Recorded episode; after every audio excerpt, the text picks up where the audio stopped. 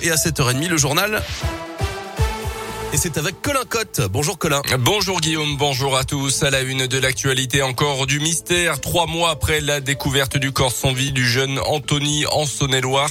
Cet adolescent de 17 ans pris en charge par l'aide sociale à l'enfance au camping de Lugny au nord de Mâcon a disparu pendant neuf jours avant donc d'être retrouvé sans vie par des chasseurs dénudés dans un champ sur la commune de Montbelay. C'était le 9 janvier dernier.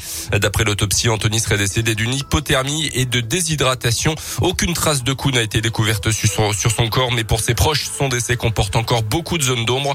L'association La Vérité pour Anthony a donc été créée le mois dernier. En sa mémoire, Anne-Marie Lavédère en est la présidente.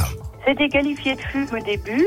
Après, le procureur a dit c'est mort par hypothermie dans le cadre d'une fugue, mais chez un jeune qui avait des problèmes psychologiques. Mais on ne sait pas pourquoi ce jeune a disparu le vendredi matin 31 décembre. On ne sait pas s'il est parti à pied, s'il a été embarqué en voiture, on ne sait pas s'il y a eu contrainte. On n'a absolument aucune information. C'est ce grand silence qui nous interpelle. On attend que le procureur se prononce pour dire si euh, l'affaire est close parce qu'il s'agirait d'une fugue avec mort par hypothermie ou si une enquête est ouverte, auquel cas un juge d'instruction serait nommé. Et ça, le procureur euh, a un certain nombre de mois pour euh, se prononcer. Et ce dimanche 10 avril, Anthony aurait eu à 18 ans. L'association La Vérité pour Anthony a tenu une première réunion publique le 19 mars. Une quarantaine de personnes ont adhéré à l'association qui souhaite désormais se rapprocher d'un cabinet d'avocats.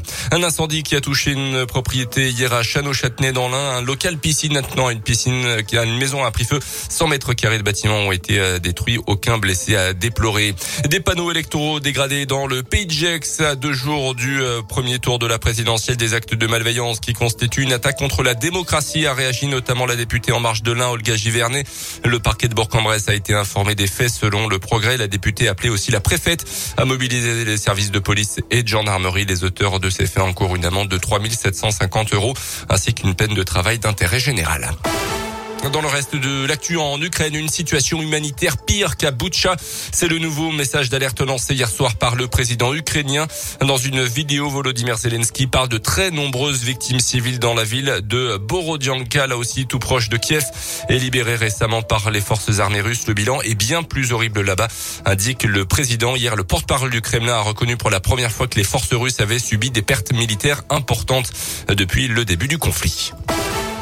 En rugby, le match nul 10 partout. Doyona hier soir sur le terrain de Béziers. Les hommes de Joël Abd restent deuxième dans le viseur du troisième Bayonne qui reçoit l'USB ce soir à 19h30. Et puis en foot, match nul également. Un partout de Lyon sur le terrain de West Ham. Hier, quart de finale aller de la Ligue Europa. C'est Tanguy Ndombele qui a marqué pour l'OL. Match retour la semaine prochaine.